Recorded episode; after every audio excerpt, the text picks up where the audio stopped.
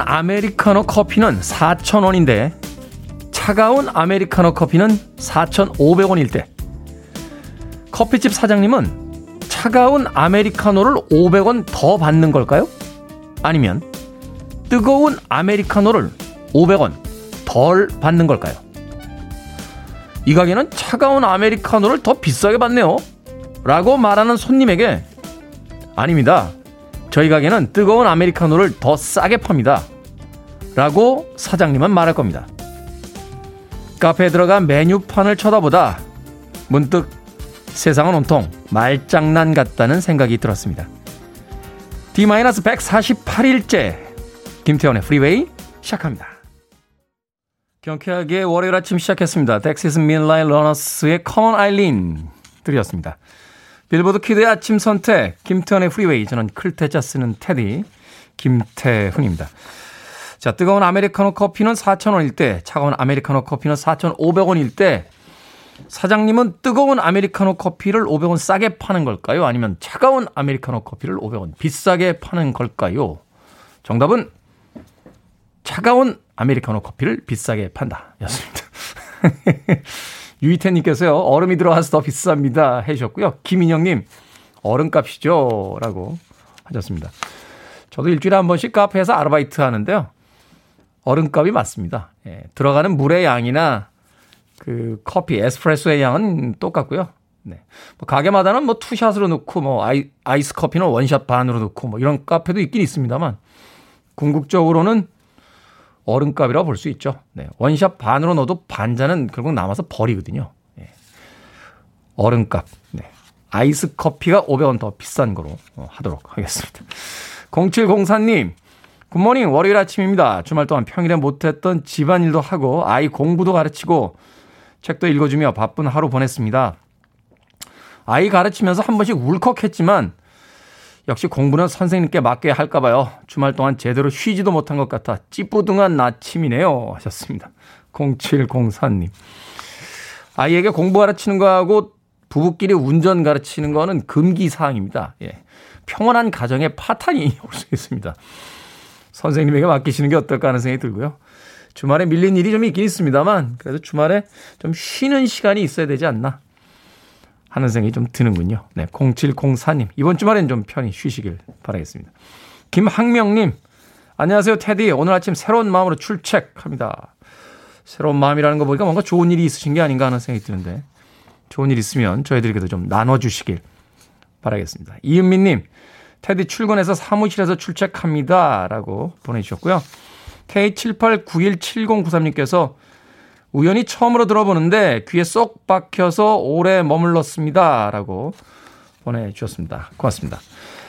자, 88그로요님, 테디 오늘부터 청취율 조사 기간인가요? 저한테 전화하면 꼭 김태훈의 프리웨이 엄청 홍보할게요. 오늘도 출첵합니다. 라고 하셨고요. 정경환님께서 4월 6일부터 4월 19일 청취율 조사 기간이네요.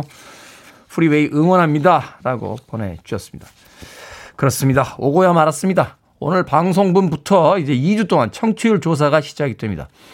네 번의 청취율 조사 중에 이제 두 번이 남아있을 뿐입니다. 방송이 처음 시작했을 때 약속했던 청취율이 나오지 않으면 과연 네, 계약직 노동자, 네, 1년제 기간제 DJ 김태훈은 과연 어디로 갈 것인가? 자, 여기에 대한 초유의 관심이 모아지고 있습니다. 지금 시장 선거가 제일 중요합니다. 제일 중요하고 그 다음이 저희 청취율 조사입니다. 어 실수할 뻔했어. 말을 실수를 크게 할 뻔했습니다. 시장 선거가 가장 중요하고 청취율 조사는 두 번째입니다. 네, 투표들 다 하시고 그 다음에 청취율 조사에 신경 써주시길 바라겠습니다. 자 내일부터 2주일 동안 청취율 조사하니까요. 청취율 조사가 오면 무조건 김태훈의 프리웨이 듣는다고 말씀을 해주시고 주변에 널리 당부해 주시면 어, 널리 알려주시길 당부 부탁드리겠습니다. 자, 오늘부터 금요일까지요. 매일 다른 이벤트 합니다. 어, 이벤트 내용도 다르고 선물의 종류도 또 당첨자 수도 매일매일 달라지는 이름하여 창고 대방출. 우리에겐 내일은 없다. 자, 오늘 하루만 사는 하루살이처럼 선물 팍팍 드립니다. 어차피 뭐 1년 후에 1년 1년이 아니죠. 이제 8월 31일 약속된 기간에 방송 못 하게 되면 쓸 수 없는 선물이니까 팍팍 드립니다. 모두 다섯 분 추첨해서 오늘 치킨 쿠폰 보내 드릴 텐데요. 월요일에 치킨 받고 싶으신 분들은 자, 이벤트 내용 잘 들어주시길 바라겠습니다. 콩으로 듣는 분들 오른쪽 상단에 점 3개 클릭하시면요. 공유 기능이 나옵니다. 지금 바로 공유 누르시고요. 단톡방이나 SNS에 프리웨이를 추천해 주시면 됩니다. 그리고 그 화면을 캡처해서 방송 중에 보내주시면 모두 다섯 분 추첨해서 저희가 치킨 보내드릴게요. 공유 인증샷 보내실 문자번호 샵 1061. 자, 이미지 전송에는 100원이 듭니다. 많이 많이 공유해 주시고 인증샷 보내주시고 치킨 받아가시길 바라겠습니다. 자, 청취자분들의 참여 기다립니다. 문자번호 샵 1061, 짧은 문자 50원, 긴 문자 100원, 콩은 무료입니다. 여러분은 지금 KBS 2라디오 김태훈의 프리웨이 함께하고 계십니다. KBS 2라디오 yeah, 김태훈의 프리웨이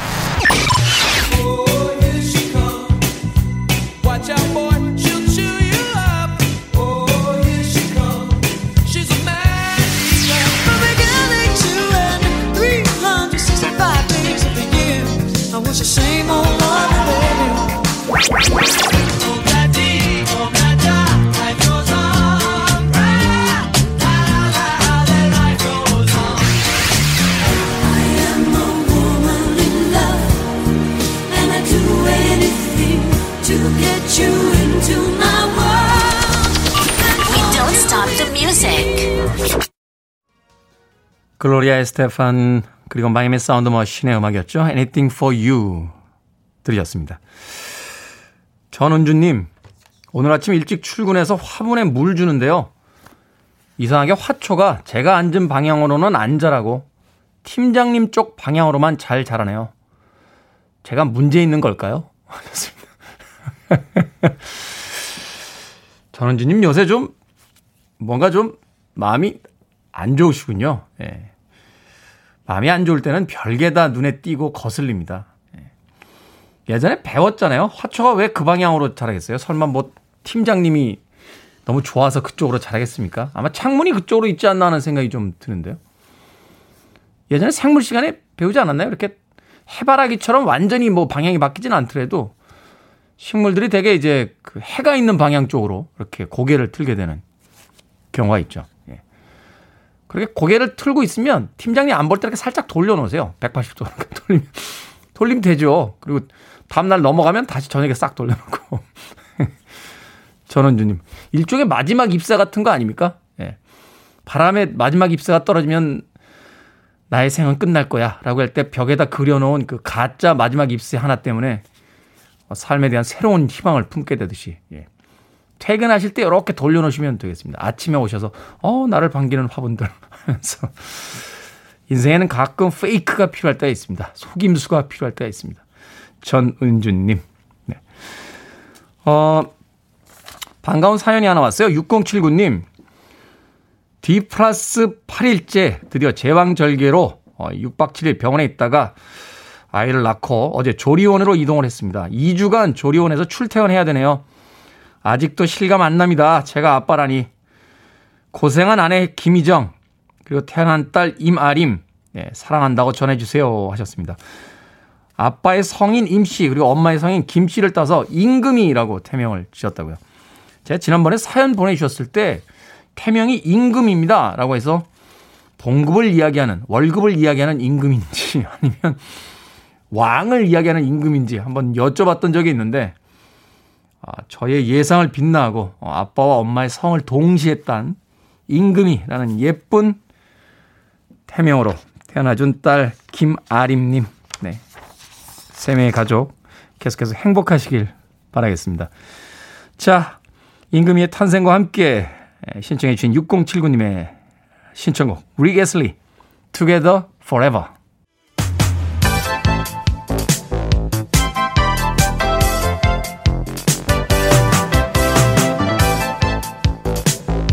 이 시간 뉴스를 깔끔하게 정리해드립니다. 뉴스 브리핑 최영일 시사평론가와 함께합니다. 안녕하세요. 안녕하세요. 자, 지난 금요일, 토요일 재보궐 선거 네. 사전 투표율이었는데 투표율이 뭐 역대 최고다 뭐 이런 뉴스도 있대요. 네. 재보선 사상 최고치가 나왔고요. 네. 심지어 사전 투표율만 보면 3년 전 2018년에 지방선거가 있었는데 지방선거 이제 재보선이 아니죠. 전국 3대 선거 중의 하나입니다. 이때보다 사전 투표율은 더 높아요. 아. 그러니까 재보선으로는 상당히 뜨거운 열기를 보인 거고요. 자, 금요일에 이미 첫날 9%를 넘겼었습니다. 네. 근데 토요일은 쉬는 날이니까 더 많이 나오지 않겠는가? 토요일도 많이 나왔는데 이제 비가 하루 종일 내렸죠. 그래서 전체적으로 합치면 지금 20.54%, 서울이 21%를 넘겼고요. 부산은 네. 18%를 넘겨서 합치면 평균이 이제 20.54인 거예요. 그러면서 지금 이 여야가 어떻게 해석을 하고 있느냐. 다 본인들에게 이제 네. 유리하게. 유리한 쪽으로 해석은 네. 하는데 속마음은 또 어떤지 잘 모르겠죠. 아, 전 인수라고 하죠. 여당은 샤이보스가 있었다. 지금 이제 여당 지지층 표가 이번 사전 투표에 쏟아져 나왔다. 이렇게 해석을 하는 것이고 네. 야당은 이거 봐라. 정권 심판의 열기가 이렇게 높다. 다 모두 다 야당 지지하고 여당 심판하러 투표장에 나온 것이다. 해석하고 있는데 지금 본투표가 이제 4월 7일 하루 남아 있는데요. 본투표는 조금 어렵습니다. 주소지의 지정투표소에서 해야 돼요. 그러니까 사전투표는 아무 데서나 해도 되잖아요. 네. 지정투표가 조금 까다로운 점이 있고 출근하셨다가 투표하러 가시려면 지정투표소로 가셔야 하고 대신 임시공휴일이 아니기 때문에 수요일에 어, 투표 마감은 저녁 8시까지 음. 사전 투표는 6시에 끝났는데 네. 2시간이 더 주어진다는 것도 유념하시기 바랍니다. 퇴근하고 오셔서 하실 수 있다. 그렇죠. 네. 좀 일찍 퇴근하셔야겠죠. 음. 그리고 이제 오늘 오후 2시에 오세훈 박영선 후보의 마지막 TV 토론회가 예, 벌어지거든요. 방송기자 협회에서 주관을 하고 아마 뭐 이제 저 뉴스 전문 채널에서 생중계를 하게 될 것 같습니다. 음, 네, 지금 이슈가 되고 있는 어떤 사안이 있어서 오늘 네. 꽤나 불꽃 튀지 않을까 하는 어, 불꽃 튈 것 같아요. 생각이 듭니다. 자, 한미일 회담, 한중 회담이 있었습니다. 네. 어, 이거 되게 중요하지 않습니까? 우리나라 지금 현재 중요한데, 야, 우리의 현실을 바로 보여주는 거예요. 그러니까 우리나라의 청와대 소속의 국가안보실장 서훈 전 국정원장이 현재 국가안보실장인데 미국으로 날아간 거예요. 네. 그러니까 미국에서 또 일본에서도 국가안보 담당 보좌관이 왔어요. 이 기타무라 시게루라고 하는 인물.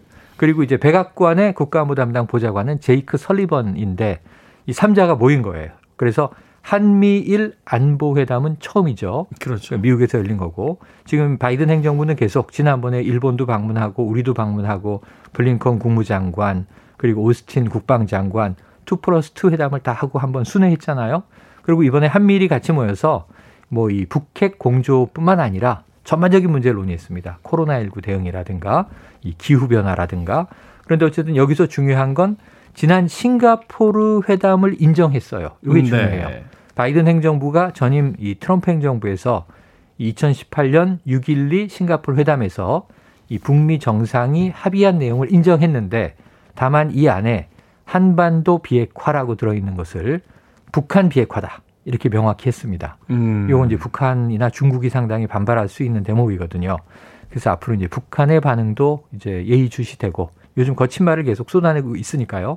근데 묘한 우리의 입장이 뭐냐 하면 한미일 회담을 하는 같은 날 우리나라의 정의용 외교부 장관은 중국에서 중국의 왕이 외교부 장과 한중 외교 회담을 합니다. 그러니까 우리 입장에선 지금 중국과 미국을 동시에 균형을 맞춰야 되는 복잡성이 있는 거예요. 지금 미국과 중국이 그 미중 무역 전쟁 중이기 때문에 네. 사실은 이제 그 중간에서 어떤 스탠스를 갖냐, 우리가 어떤 이제 그 그렇죠. 그 위치를 차지하느냐가 굉장히 중요한데 맞습니다. 이걸 동시에 진행했다는 것 자체가 바로 네. 우리가 그러니까 우리는 중국도 중요하게 생각한다. 음. 그래서 이제 외교부 회담은 이제 중국에서 열리고 그리고 한미일 안보 공조 회담은 미국에서 열리고 우리는 이제 두 중요한 어, 고위 공직자가 양쪽에 가서 균형을 맞추고 그래서 뭐 시진핑 중국 국가주석이 원래 지난해에 방한을 하기로 했었는데 코로나 때문에 못 들어왔잖아요. 코로나19가 좀 해소되는 즉시 어, 이 중국의 시진핑 주석의 방한도 추진한다. 이런 얘기들이 같이 논의돼서 여기에 대해서 이제 우리의 균형 외교가 힘을 써야 되는 중차대한 단계에 돌입한 것 같습니다. 음, 네. 자, 정부가 미얀마 사태가 계속 악화되자 여행 경보 3단계인 철수 공고를 네. 네, 미얀마 전지역으로 확대를 했습니다. 어, 모든 나라가 이렇게 하고 있습니다. 자국민들을 미얀마에서 철수시키고 있어요. 지금 우리나라는 신한은행 미얀마 지점에 나가 있던 직원이 안타깝게 총상으로 사망하는 사고가 벌어졌습니다. 네, 장례식도 있었죠? 예, 이건 우리가 이제 미얀마 군부의 엄중한 책임을 물어야 하는 사안인데 어쨌든 여러 가지로 지금 위험한 정황이 벌어지고 있습니다. 미얀마 시민들은요. 500명이 넘게 사망을 했고 음. 심지어 지금 이 일종의 망명 정부가 세워져서 민주정부인데 우리는 군부에 굴하지 않겠다. 그래서 내전 상황으로 간 거죠. 그 안에 지금 140여 개 소수민족이 있는데 3대 종족이 카렌족이라고 있습니다. 카렌족은 원래 반군이었거든요. 이들과 힘을 합쳐서 지금 내전의 전운이 감돌고 있기 때문에 그 자국민 보호를 위해서 뭐 미국, 일본 다 마찬가지인데 우리나라도 철수 권고가 내려졌습니다. 아, 해결의 실마리가 잡혀야 될 텐데요. 네. 자, 오늘의 시사 엉뚱 퀴즈 어떤 문제입니까? 자, 앞서 동시에 진행되는 한미일 한중회담 소식을 전해드렸죠. 그 어느 때보다 균형 있는 외교 전략이 필요할 텐데요. 자, 외교하면 고려시대 최고의 성과를 보인 서희가 떠오르지 않습니까? 네. 이 송과 거란 사이에서 외교로 화를 면하고 우리 땅까지 회복을 했어요. 이 대단한 외교력의 이제 역사적 기록인데 퀴즈. 서희가 외교 담판으로 획득한 지역은 어디일까요?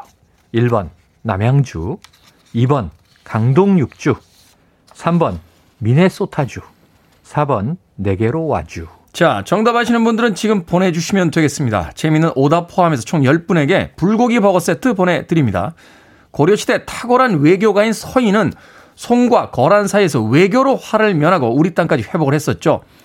서희가 외교 단판으로 획득한 지역은 어디일까요? 1번 남양주, 2번 강동 육주, 3번 미네소타주, 4번 네개로 와주. 문자번호 샵 1061 짧은 문자 50원, 긴 문자 100원. 콩은 무료입니다. 최영일 시사평론가와 함께 뉴스 브리핑 진행했습니다. 고맙습니다. 고맙습니다.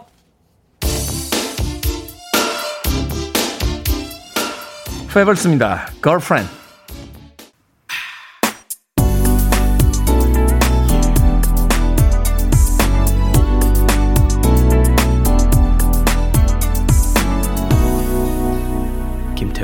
Freeway. 아니타 베이커의 Same Old Love 드렸습니다. 자, 오늘의 시사 엉뚱 퀴즈. 고려시대 외교가인 서희가 외교 단판으로 획득한 지역은 어디였을까요? 2번 강동 육주였습니다. 서희 선생님 참 대단하지 않습니까? 예, 광개토 대왕이나 연개소문은 말 타고 창 들고 땅 뺏으러 갔는데 우리 서희 선생님은 말로 예, 땅을 뺏어 오셨습니다. 어린 시절부터 제가 가장 존경하던 분입니다. 예. 말을 잘해야겠다. 이런 계기를 만들어주신. 자, 0323님, 안동 소주, 키야! 아침부터 소주 생각이 나시는군요. 9124님, 코로나 사라져 주 라고 전 세계인의 염원을 담아서 예, 오답을 만들어 주셨습니다. 2359님, 월요일 너무 피곤하주. 테디의 목소리 들으면서 월요일 극복해보겠습니다. 모두 화이팅! 이라고 하셨고요. 2427님, 정답이라고 해주라고. 1928님, 노블리스 오블리주. 정치인들이요, 기득권에서 누린 만큼 모범을 보여주기를 바랍니다. 라고. 또 서울, 부산, 네, 보궐 선거에 네, 발맞춰서 국민의 염원을 담아서 네, 문자를 보내주셨습니다. 고맙습니다. 우리 담당 PD가 김태훈이 고려시대에 태어났으면 제2의 서희가 됐을까? 하고 못 됐을 거예요. 일단 서희 선생님처럼 되려면 과거는 통과해야 되잖아요. 예, 과거를 통과해야 뭐 관료가 돼서 외교 정책을 피다가 말로 땅도 뺏어오고 이러는데 과거 통과가 안 되니까 예, 시장에서 그냥 동네 아저씨들하고 떠들고 있었겠죠. 자, 방금 소개해드린 분들 포함해서요. 모두 10분에게 불고기 버거 세트 보내드립니다. 당첨자 명단은 방송이 끝난 후에 김태훈의 프리웨이 홈페이지에서 확인할 수 있습니다. 포털 사이트에 김태훈의 프리웨이 검색하시고 들어오시면 됩니다. 그리고 콩으로 당첨이 되신 분들은요. 방송 중에 이름과 아이디 문자로 다시 한 번만 보내주십시오. 저희들이 모바일 쿠폰 보내드립니다. 문자번호 샵 1061 짧은 문자 50원 긴 문자는 100원입니다. 자 3809님의 신청곡으로 갑니다. 비틀스, Ob-La-Di, Ob-La-Da.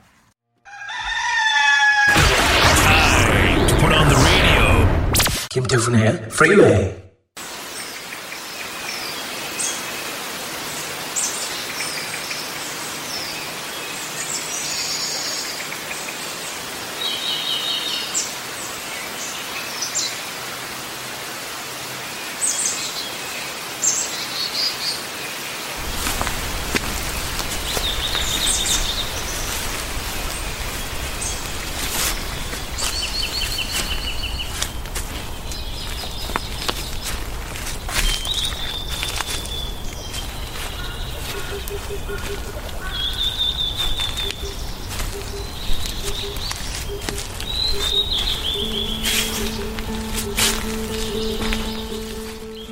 생각을 여는 소리 Sound of Day.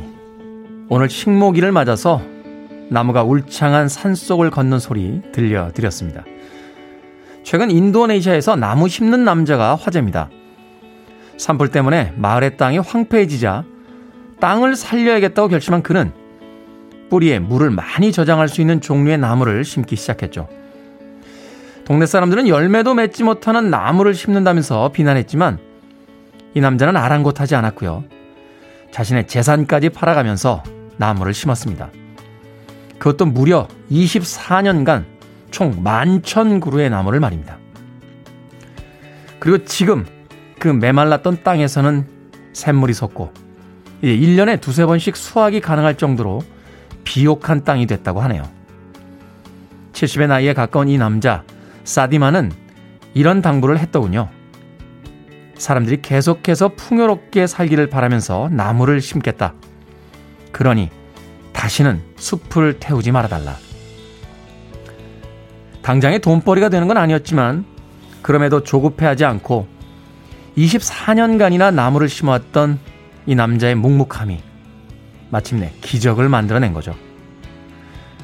최근 5년간 전 세계에서요, 매년 남한 면적만큼의 숲이 사라졌다고 합니다. 그런 지금이야말로 바로 이런 기적이 필요할 때가 아닐까요? 우리의 묵묵한 성실함이 만들어내는 기적 말입니다. 나무, 숲, 자연을 살리는 일은 땅을 살리는 일이고요. 그 땅 위에서 살아가는 인류와 생태계를 살리는 일입니다. 그리고 그 시작은 그리 거창한 것이 아닙니다. 하나의 나무를 심는 것에서 시작됩니다.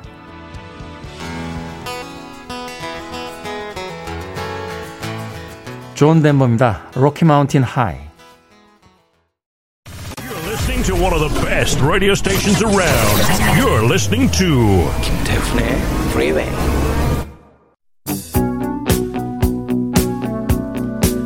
Billboard kid의 아침 선택 KBS 2 라디오 김태훈의 프리웨이 함께하고 계십니다. 2745님 비온 뒤라 하늘이 너무 깨끗합니다. 마스크 벗고 깨끗한 공기 한번 들이마시고 싶네요. Sky 들어가는 팝 한번 들려주세요. Alan Parsons Project의 Eye in the Sky 1부 끝곡입니다. 2부에서 뵙겠습니다.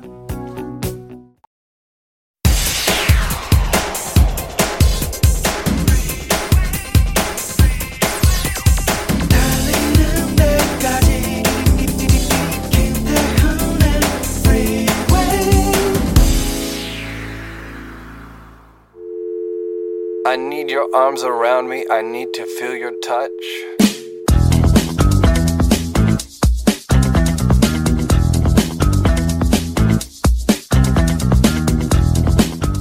2010년 9월 5일 한 네티즌의 싸이월드 다이어리 아침에 버스에 올라타서 두 명이요 하고 교통카드를 찍었다. 아저씨는 의아해하면서 혼자 탔는데 왜 두 명 몫을 찍냐고 물었다. 나는 이렇게 대답했다. 제 가슴 속에는 제가 사랑하는 언제나 저와 같이 있을 한 사람이 더 있거든요. 나의 뜨거운 가슴으로 버스 안을 훈훈하게 데운 순간이었다.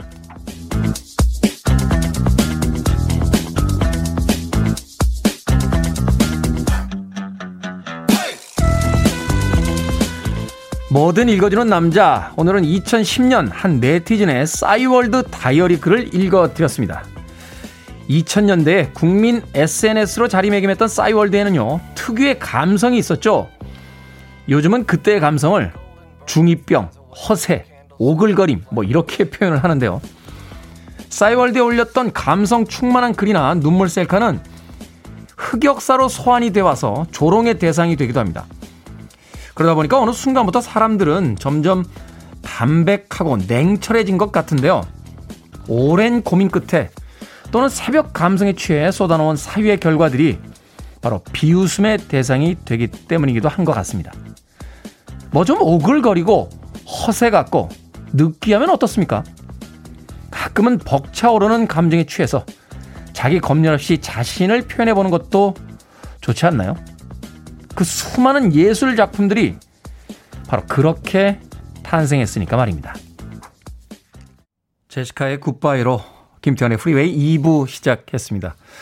그때 그 시절 싸이월드의 배경음악으로 어, 아마도 가장 많이 사용됐던 음악 중에 한 곡이 이 Jessica의 Goodbye가 아닐까 하는 생각 했습니다. 자, 김태훈의 프리웨이 2부 시작했고요. 앞서 일상의 재발견, 우리 하루를 꼼꼼하게 들여다보는 시간, 뭐든 읽어주는 남자 함께 했습니다. 아니, 이 대사가 뭐 오글거립니까? 내 가슴 속에는 언제나 제가 함께 있고 싶은 바로 그 사랑하는 사람이 한 명 더 있거든요. 아, 김지연님, 어우, 테디라고. 김유진님, 아, 뭐라 할 말이 없습니다. 이동학님, 형님, 아침부터 현우 터졌네요.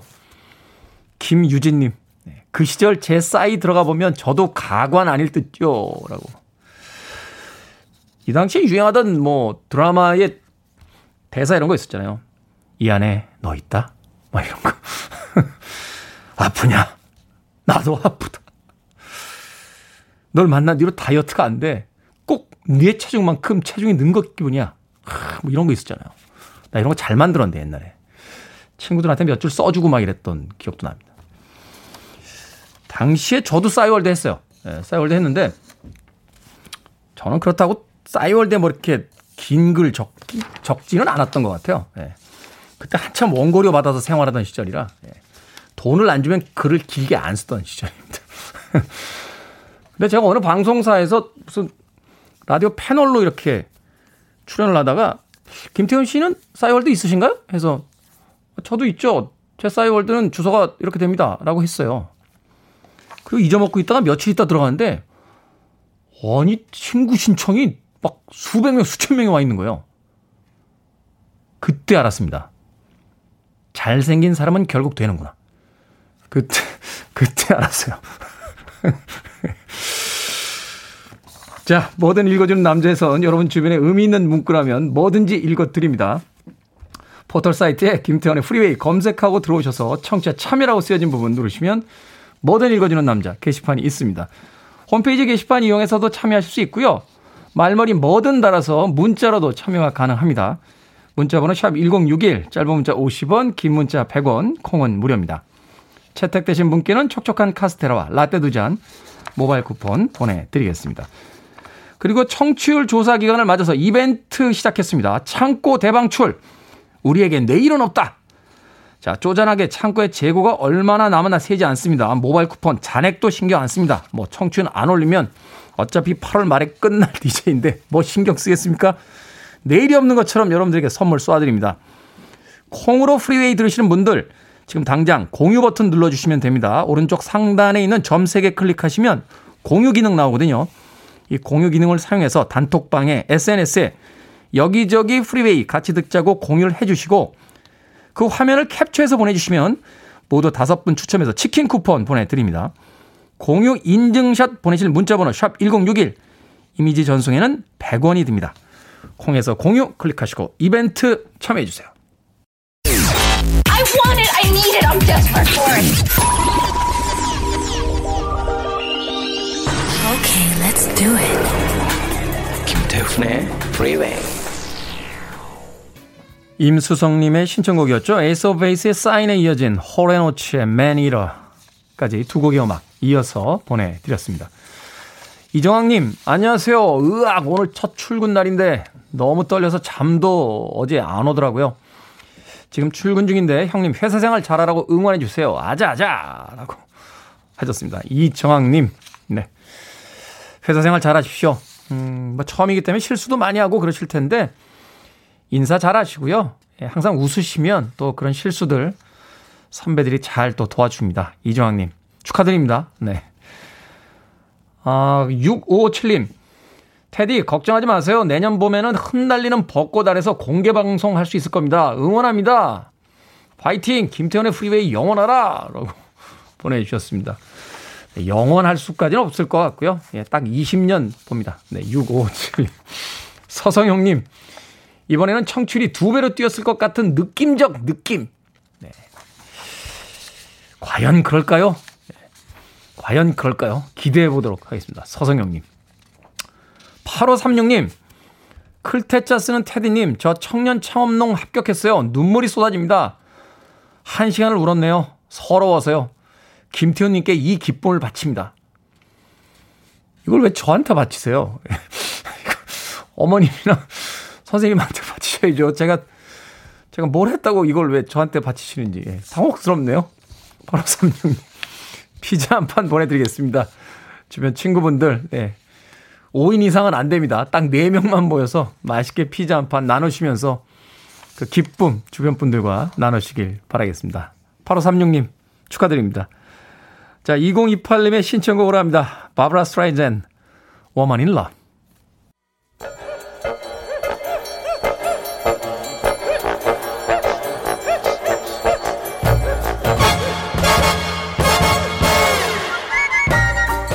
온라인 세상 속 촌철살인 해학과 위트가 돋보이는 댓글들을 골라봤습니다. 댓글로 본 세상.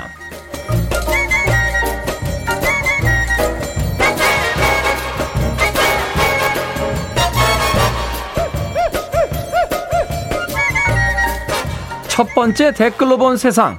영국에 사는 네 자매가 어머니의 유품을 정리하다 해리포터 초판본을 발견했습니다. 이 책은 1997년 딱 500권만 인쇄해서요. 300권은 공공기관에 배포하고 200권만 일반 판매했는데 당시에는 1,500원 정도에 구입했던 책 현재는 1억 원이 넘는 가치를 지닌다는군요. 여기에 달린 댓글들입니다. GOIN님 이래서요 사람은 책을 읽어야 해요. WOT님 30년 전에 삼국지 전집 샀는데 혹시 관심 있으신 분 계신가요? 1997년에 1,500원 주고 산 책이 1억 원이다. 네. 오늘 저희 어머니 이사하시는 날이거든요. 짐 정리 도와드리러 가봐야겠네. 엄마, 옛날에 사놓은 도자기나 책 이런 거 어디다 놨어?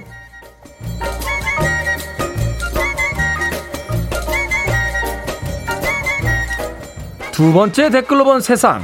필리핀의 전설적인 복싱 선수이자 정치인인 매니 파키아오가 SNS에 특별한 포스터를 공개했습니다. 아시안 혐오 범죄의 피해자와 가해자 그리고 자신의 사진을 올리고 나서 무방비한 아시아인에 대한 공격은 그만 대신 나하고 싸우자 하는 문구를 적었는데요. 무려 56만 개가 넘는 좋아요를 받으며 사람들의 응원이 이어지고 있답니다. 여기에 달린 댓글들입니다. KHS님, 뭐 진정한 분노 조절 치료사네요. 그리고 언제님, 마동석 씨 같이 덩치 큰 사람들 앞에선 얌전히 지나갈 거면서 자기보다 약해 보이면 폭행하고 무시 발언하는 게 너무너무 역겨워요. 야, 이거 괜찮은데요? 야, 이봐, 아시안, 너희 나라로 돌아가! 라고 했는데 고기에 돌리니까 매니 파케하고요. 야, 섬찟하겠네요. 어이, 혼자 왔어? 어, 나 싱글이야. 하고 돌아섰는데 마동석이야. 괜찮은데요? 어, 괜찮겠다. 서양 사람들 섬찟하겠다. 경쾌한 음악 가보죠. 월요일엔 역시 락이죠. 펄잼, 애니멀. Free your mind. I want to break free. Are you free?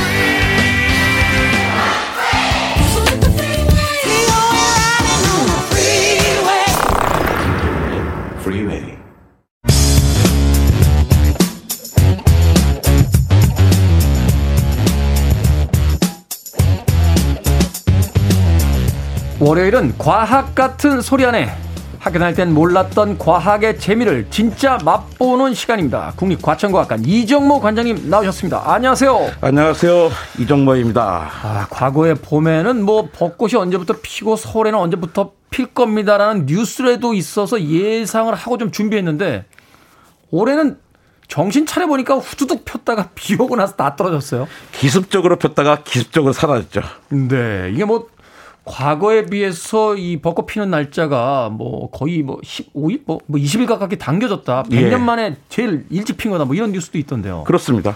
어, 그만큼 이제 지구가 따뜻해지고 있다. 볼 수 있는데 오늘 이런 식목일을 맞아서 식물 얘기를 해 볼까 합니다. 자, 식물은 사실은 이제 생물이긴 합니다만 한 자리에서 움직이지 못하잖아요. 그러다 보니까 생존 방식이 오히려 좀 더 치밀하게 더 정교하게 어떤 진화하지 않았을까 하는 생각이 드는데 봄 되면 제가 제일 곤혹스러운 게 이 꽃가루 알러지입니다. 저는 눈이 가려면 봄이구나 이렇게 느끼게 되는데 네, 곧올 때가 됐죠. 그죠? 이게 네. 번식의 시작입니까? 그렇죠. 예, 뭐 우리 우리를 보고 괴롭히려고 한 거는 아니긴 합니다. 음. 그 제가 이제 고등학교 때 문학 소년이었는데요. 네. 자, 이런 몇 개 문장을 읽어보겠습니다. 산어리는 온통 메밀밭이어서 피기 시작한 꽃이 소금을 뿌린 듯 흐뭇한 달빛에 숨이 박힐 지경이다. 이거 교과서에서 배웠었잖아요. 그렇죠. 이호석의 메밀꽃 필 무렵의 첫 문장. 마지막 문장입니다. 근데 메밀꽃은 9월에 피죠. 예, 가을 꽃입니다. 근데 봄에도 이- 그런 장면이 있어요. 들판에는 보리가 무럭이 자라고 산에는 진달래가 흐드러지게 피었다. 송기숙 선생님의 녹두 장군의 한 장면입니다. 관장님 오늘 왜 이러십니까? 오늘 왜 이렇게 문학적으로 갑자기 우리가 신금을 그러니까 벚꽃, 매화, 개나리, 산수유, 진달래, 철쭉 같은 봄꽃들은 모두 흐드러지게 핍니다. 흐드러지게. 예, 그리고 자잘하죠. 음. 그러니까 철쭉을 제외하면 이파리가 나오기도 전에 꽃들을 흐드러지게, 흐드러지게 피우는 이유가 뭘까? 아, 그래서 바로 번식을 위해서입니다. 번식을 위해서다. 예, 후손에게 자신의 유전자를 남기기 위해서 그렇게 힘들게 흐드러지게 피는 거죠. 그러니까 번식을 하려면 유전자를 남겨주기 위해서는 수정을 해야 되고 수정에는 곤충의 도움이 필요하잖아요. 그렇죠. 이제 나비나 뭐 벌들이 왔다 갔다 해야 되니까. 그렇죠. 근데 나비나 벌이 무슨 자선 사업가도 아니어서 자신의 노동의 대가를 취하라고 하는데요. 그것이 바로 꿀입니다. 근데 자잘한 꽃들은 곤충에게 제공할, 제공할 꿀도 적어요. 그러니까 일찍 서두르지 않으면 또 큰 꽃과 경쟁해야 돼요. 아, 그러니까 모란, 장미, 나리꽃, 창포꽃 같이 커다란 꽃이 등장하기 전에 얼른 펴야 경쟁이 되죠. 또 작은 꽃은 곤충 눈에 잘 안 띄니까 뭉쳐서 흐드러지게 피는 겁니다. 이게 그래서 작은 꽃들이 큰 꽃들에 비해서 이제 꿀의 양이 적으니까 아무래도 이제 경쟁을 하려면 빨리 펴야 되고 또 무- 모여서 펴줘야 네. 눈에 잘 띄고 아 이게 또 식물의 전략이 분명히 있네요. 그렇습니다. 그러면은 이 꽃들마다 색깔이 조금씩 다 다르지 않습니까? 이것도 어떤 진화적인 어떤 이유가 있어서 그렇게 변해 온 건가요? 그렇죠. 모든 꽃에 꿀이 있는 건 아니에요. 목련에는 꿀이 없어요. 목련에 예. 목련은 벌과 나비가 등장하기 전에 이미 등장 생긴 꽃입니다. 목련꽃 아래서 베르테르가 시를 편지를 읽은 게 아니라 베르테르 편지를 읽은 게 아니라 공룡이 낮잠을 잤습니다.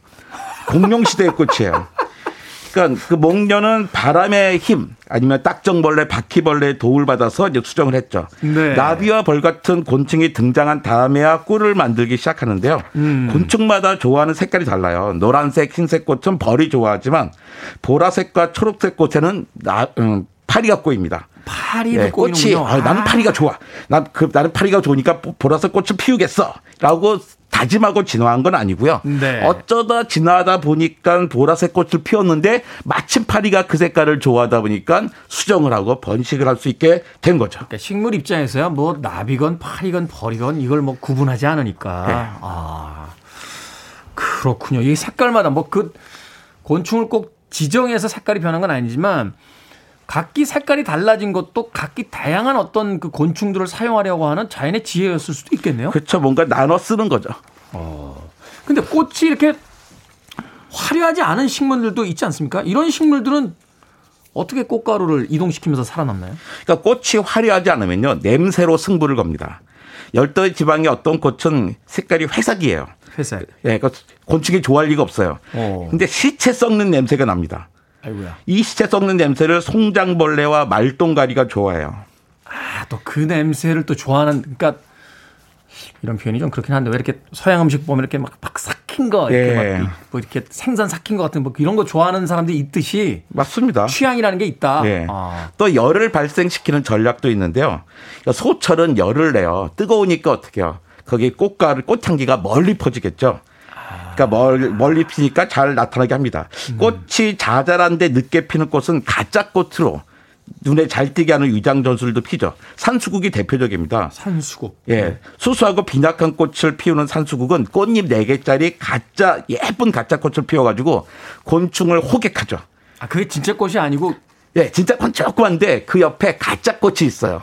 아, 이파리가 베네스 된. 그러니까 6월에 피는 또 계달에는 초록색 잎을 흰색으로 변화시켜가지고 마치 꽃처럼 보이게 합니다. 그 화려한 잎을 꽃잎으로 착각하고 온 곤충들이 보잘것없는 진짜 꽃에도 그냥 들리게 되죠. 그 점포는 작은데 이제 네온 사인을 크게 다는 거군요. 맞습니다. 멀리서 이제 보이게. 예. 아, 저기 뭐가 괜찮지 않겠냐 갔는데 조그만 점포인데 하여튼 눈엔 띄어야 되니까. 예, 번쩍번쩍하게 하고 그렇죠. 아, 참 놀랍네요. 이 식물의 세계가 저희는 그냥 아름다운 꽃들만 피운다. 뭐 이렇게 봄의 어떤 전령이다. 이렇게만 생각을 했는데. 근데 이런 식물들이 또 있습니까? 식물이 자기 모습도 이제 바꾸, 바꿔서 이렇게 곤충을 착각하게 만든다는 게 굉장히 흥미로운데 사실 이렇게 곤충 잡아먹는 것들도 있잖아요. 예. 그러니까 곤충을 잡아먹는 그 식물은 그래도 치사하게 곤충인 척은 안 해요. 아, 어. 예, 그런데 그러니까 곤충인 척하는 식물이 있습니다. 정당하게요. 난초 가운데는요 몸의 일부를 거미나 벌의 암컷과 비슷한 모습 모습을 띠고 또 냄새도 내요. 난초 가운데 어떤 종류가 예. 아. 그러니까 그 벌이나 그 거미가 와 저기 암컷이 있네 하고 이제 수컷이 달려들죠 꽃에. 그러면 꽃에 달려들면 이제 자연스럽게 수분이 되는 겁니다. 그 곤충은 그 교미를 위해서 달려들었는데 자기 교미는 못하고 식물이 수정되는 거죠. 너무 외로운 나머지 이렇게 술 한잔하고 집에 가다가 정말 이상형의 여자를 딱 만나서 아씨라고 불렀는데 이제 쇼 윈도우 안에는 마네킹 같은 느낌 뭐 이런 겁니까? 저는 그런 느낌 모릅니다. 죄- 죄송합니다. 너무 과한 과한 비유를 통해서 예, 본질을 흐린 점에 대해 사과드리겠습니다. 자 이제 꽃이 피고 열매를 맺어서 이제 씨를 잘 열게 한 다음에 이제 씨로 개체수를 늘려야 되잖아요. 예. 씨는 어떻게 퍼뜨립니까? 어떻게 수정이 된 뒤에 이제 씨가 여기저기 퍼져야 이제 맞죠. 식물의 숫자가 늘어나는 거니까. 이제 식물의 고민은 움직이지 못한다는 거예요. 씨앗이 보통 씨앗이 바로 자기 옆에 떨어집니다. 네. 예, 그러다 보니까 자기의 후손과 경쟁해야 되는 아주 기구한 사연이 펼쳐지게 되죠. 어. 그러니까 어떻게 최대한 씨앗을 멀리 보내야 되거든요. 그래야 번식의 보람이 있습니다. 노래도 있잖아요. 손대면 턱 하고 터질 것만 같은 그대. 봉선화라 부르리. 바- 가수 현철의 봉선화입니다. 네. 콩이나 봉선화는 껍질이 말리면서 씨가 톡 하고 튕겨나가요. 아 이게 발사하는 거군요. 저기. 그렇죠. 멀리 나갑니다. 그러니까 박미경의 민들레 홀씨되어라는 노래 아시죠? 네. 근데 뭐 사실 민들레 씨앗이 홀씨는 아닙니다. 어. 잘못된 표현인데 과 비과학적인 표현이죠. 하지만 민들레와 단풍나무 씨앗은 바람이나 물의 힘으로 멀리 가는 것을 잘 말해주는 노래이긴 합니다. 음. 그 지난주에 벨크로 다뤘었잖아요. 찍찍이. 벨크로. 예, 찍찍이. 이 자연에서 이게 엉기 엉기풀인가요? 뭐 예, 거기서 아이디어를 그- 얻었다고 하는. 예, 독고말이 뭐 가시뽕나무처럼 씨앗이 동물 몸에 붙어서 멀리 이동하는 방법도 있습니다. 이렇게 무임승차하는 것 말고도요. 동물에게 정당한 대가를 지불하는 식물도 많죠. 과일이 바로 그것입니다. 과일을 먹은 동물이 멀리 이동해서 똥을 싸게 하는 전략이죠. 그 똥 속에 뭐가 있어요? 씨앗이 음. 씨. 있거든요. 그러니까 식물은 정당한 대가를 지불하는 생명의 모범이죠. 그래서 씨가 이렇게 딱딱하고 소화가 잘 안 되게 돼 있는 거군요. 예. 이게 몸 안에 들어갔다가 그 동물을 통해서 이동하고 바로 이동한 그 자리에서 이제 번식할 수 있도록 하기 위해서 자, 이 식물의 생존 전략이 이 봄에 또 놀랍도록 펼쳐지고 있다. 그렇게 생각해 볼 수 있겠네요. 음악 한 곡 듣고 와서 계속해서 이야기 나눠봅니다. Fool's Garden입니다. Lemon Tree. Fool's Garden의 Lemon Tree 들렸습니다. 초등학교 학생들이 영어 배울 때 쓰는 팝송이라고 이야기를 해 주셨습니다. Billboard kid의 아침 선택 KBS 2라디오 김태훈의 프리웨이 과학 같은 소리 안에 국립과천과학관의 이정모 관장님과 함께 오늘 식물의 생존 능력에 대해서 알아보고 있습니다. 자, 일단 씨를 뿌립니다. 그리고 드디어 새로운 지역에 가서 뿌리를 내리고 이제 새로운 식물이 됐어요. 근데 거기서 끝나는 게 아니잖아요. 거기서부터 또 다른 어떤 자연의 위협으로부터 이제 자기를 지켜야 되는데 예. 식물의 생존 전략은 어떻게 또 나눠집니까? 그러니까 식물의 숙명은 움직이지 못한다는 거예요. 그렇죠. 식물이 움직이기만 하면 참 간단한데 움직이지 못한단 말이에요. 근데 동물은 움직이니까 얼마든지 공격할 수 있잖아요. 그렇죠. 방법은 최대한 동물에게 맛없게 먹기 불편하게 하는 거죠. 아, 그러니까 과일은 씨앗을 뿌리기 위해서 일부러 맛있게 만드는데 그렇죠. 일단 씨앗이 뿌려져서 식물이 생기게 되면 그거는 맛없게 한다. 그렇습니다. 제일 흔한 방법은 냄새예요. 동물이 맛없다고 느끼는 냄새를 풍기는 거예요. 또 가시가 있어서 입을 아프게 하기도 하고 키위에는 까끌까끌한 털이 있잖아요. 그렇죠. 촉감을 나쁘게 합니다.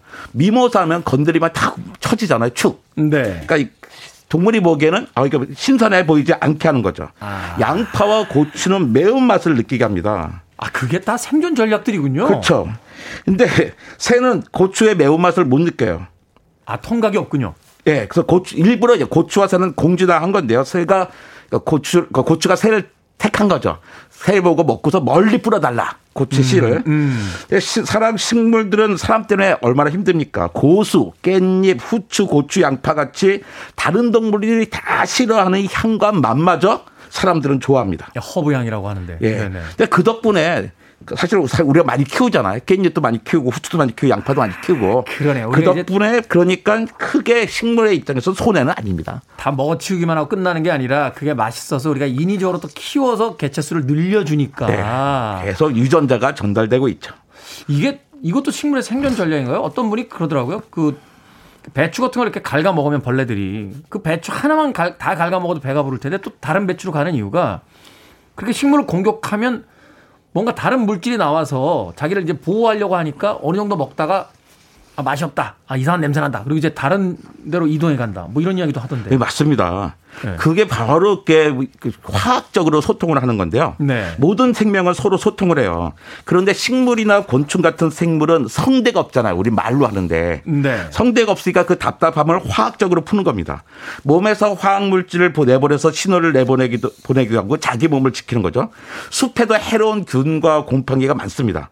나무는 몸에서 균과 곰팡이를 죽이는 화학 물질을 내보내요. 이걸 피톤치드라고 하죠. 사람이 적은 사람의 적은 사람인 경우 많고 동물의 음, 네. 적은 또 동물이에요. 식물도 마찬가지입니다. 동물이야 나무 그늘에서 쉬다 가지만 식물은 자기 그늘에 눌러 앉아서 자기 식물이 취해야 될 양분을 빼앗을 수 있는 있거든요. 딴 식물이 와서. 너무 빡빡하게 이렇게 군락이 만들어지면은 이제 크게 못 크는 거죠. 예. 그래서 소나무 아래에 보면요. 어떤 식물도 안 자랍니다. 그게 맹흙이에요. 소나무 뿌리에서 갈로타닌이라는 물질을 분비하기 위해서 다른 식물이 못 살게 하는 거죠. 소나무뿐만 아니라 거목들 아래가 다 그래요. 이게 거목 밑에서 아, 햇빛을 못 받아서 다른 식물이 못 자라는 게 아니라 이 식물이 자- 다른 장 식물이 자라지 못하는 화학 물질을 내보내는 겁니다. 그러네요. 이 소나무 밑에 가서 생각해보면 이 솔잎들밖에 없었던 맞습니다. 것 같아요. 뭐 예. 다른 식물이 자라났던 그런 풍경이 없었던 것 같네요. 맞습니다. 작은 식물도 비슷한 전략을 쓰는데요. 우리가 허브라고 부르는 식물이 있잖아요. 네. 평소에는 향이 잘 안 납니다. 근데 바람이 세게 불거나 누가 탁 건드리면 확 냄새가 강해져요. 고수, 깻잎 뭐 이런 것들. 예. 네. 그래서 아 어떤 침입자가 있네. 난 맛없다고 하면서 신호를 내보내는 거예요. 그런데 이거 역시 사람에겐 별 소용이 없어요. 그 맛과 향을 지나치게 즐기거든요. 심지어 허브가 내는 향이요. 스컹크가 내뿜는 악취하고 화학 구조가 비슷합니다. 근데 사람은 그 미묘한 차이를 구분해 가지고 그걸 좋아하도록 적응했죠. 감자 생으로 먹으면 배 아프잖아요. 그죠. 솔라닌이라는 물질 때문이거든요. 그 딴 동물들은 안 먹는데 사람들은 익혀 먹습니다. 그러니까 고사리, 고사리도 그런가요? 예. 데쳐, 데쳐서 먹잖아요. 그렇죠. 저는. 생마늘 못 먹거든요. 알리신이라는 물질 때문입니다. 근데 익혀 먹으면 저도 먹어요. 우리 딸들 생마늘도 잘 먹어요. 커피도 마찬가지예요. 커피는 폴리페놀과 카페인이 있는데 이것들은 그러니까 곤충의 소화 기관을 망가치거나 다른 식물의 근처에서 못 자라게 해요. 그런데 우리가 이 카페인을 얼마나 좋아합니까? 근데 다시 음. 말씀드리건데요. 이, 이게 사람들이 좋아하는 게 식물에게 큰 손해는 아니에요. 음. 번식이 생명의 제일 목적인데 사람들이 알아서 잘 번식시켜 주기 때문입니다. 그러네요. 그 허브들 입장에서는 우리 먹지 마라고 했는데 한- 사람들은 다 여기 고수 팍팍 넣어주세요. 뭐 이렇게 하고 깻잎에다 고기를 싸서 먹고 제가 몇 년 전에 어떤 분에게 이야기 들었는데 그 전 세계적으로 유명한 요리사가 우리나라에 와서 이렇게 한 일주일 정도 이렇게 다 한국 요리를 체험하고 가, 가는데 공항으로 데려다 주면서 물어봤대요. 한국 요리에서 가장 인상적인 게 무엇, 무엇이었습니까? 라고 했더니 전 세계를 돌아다니 봐도 생마늘을 고추장 찍어서 먹는 민족 한국밖에 없다고 그런 얘기를 했다고 하는데 그 모든 것들이 다 식물의 어쩌면 생존 전략이지 않았나 하는 생각 해보게 됩니다. 자, 4월 5일 식목일을 맞이해서 자, 벚꽃도 예전보다 일찍 핀 봄을 기념해서 오늘 식물에 대한 이야기 나눠봤습니다. 과학 같은 소리 안에 지금까지 국립과천과학관의 이종모 관장님이셨습니다. 고맙습니다. 네, 감사합니다. 안녕히 계세요.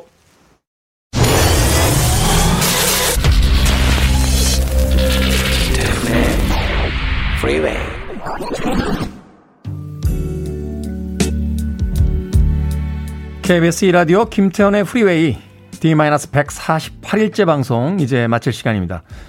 자, 오늘부터 금요일까지요. 창고 대방출. 우리에겐 내일은 없다. 함께 한다고 말씀드렸죠. 첫날인 오늘은 치킨 쿠폰 받으실 다섯 분 명단 저희 홈페이지에 올려놓겠습니다. 내일은요, 무려 100분께 선물 드립니다. 특별히 새싹 100분 뽑아서 선물 드릴 예정이니까 프리웨이 안 듣는 지인분들에게 내일 아침에 프리웨이 사연 보내라고 꼭 전해주시길 바라겠습니다.